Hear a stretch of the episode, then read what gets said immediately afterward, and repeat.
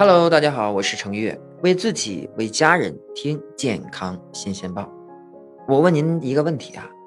您平常上班的时候怎么解决这个午饭的问题呢？是出去跟朋友一块去饭店吃，还是订外卖，或者是自己带饭呢？其实我们说起这个外卖呢，大家都知道啊，对于我们的身体呢，或多或少都会有一定的影响，所以呢，很多的上班族都会选择在前一天晚上多做一些，第二天呢上班直接带来单位当午餐。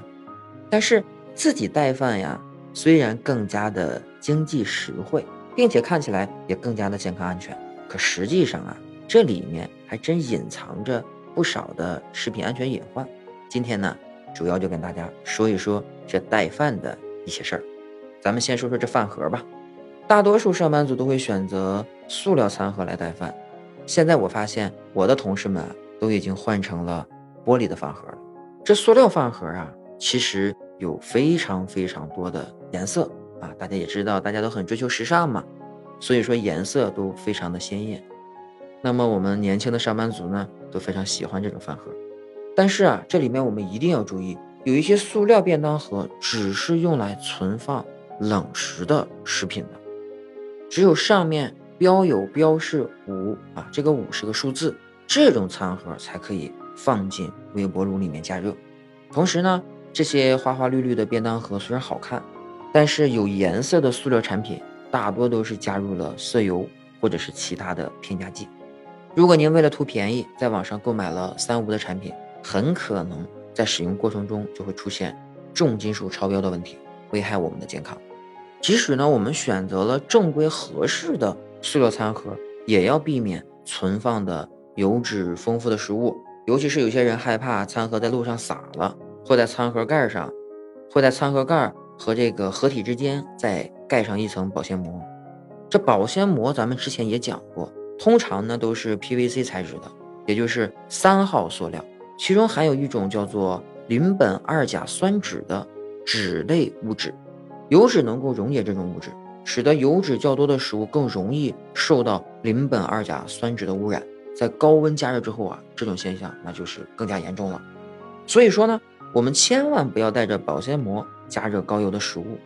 餐盒呢还要定期的进行更换，毕竟塑料是很容易老化的。如果已经变形了、变硬了，或者是表面已经变成了雾蒙蒙的了，这时候啊，您再放入微波炉加热，很容易释放出更多的有害物质。当然了，就像我刚才说的一样，我的朋友们呢和同事呢都已经换了高硼耐热的玻璃饭盒了，所以啊，我建议您也要更换一下，因为这高硼耐热的玻璃的化学性质是比较稳定的，所以呢可以减少很多有害化学成分对我们身体健康的危害。说完这带饭用的饭盒，咱们再来说一说这餐盒里面带的这个东西啊，也是有讲究的。大家应该都知道，健康新鲜报科普了很多期了，我们说过这种绿叶菜隔夜的最好就不要吃了，带饭的时候也是这样。这绿叶菜呀，经过烹饪以后，其中的亚硝酸盐含量就会有所增加，并且在储存的过程当中也很容易被微生物污染，使得亚硝酸盐的含量更高。这亚硝酸盐在人体内啊，遇到胺类的物质时会生成亚硝胺，而亚硝胺是一种致癌物质，会导致鼻咽癌等恶性肿瘤的发病率就会大大提高。说起来不是吓唬大家，这个是有科学依据的。亚硝酸盐的含量在绿叶菜中是最多的，但是在瓜果蔬菜中就比较少了。所以我们带饭的时候啊，您呢尽可以选择一些像茄子、冬瓜啊、番茄啊，也就是我们所说的西红柿、菜花这类瓜果类的蔬菜，来减少亚硝酸盐的摄入。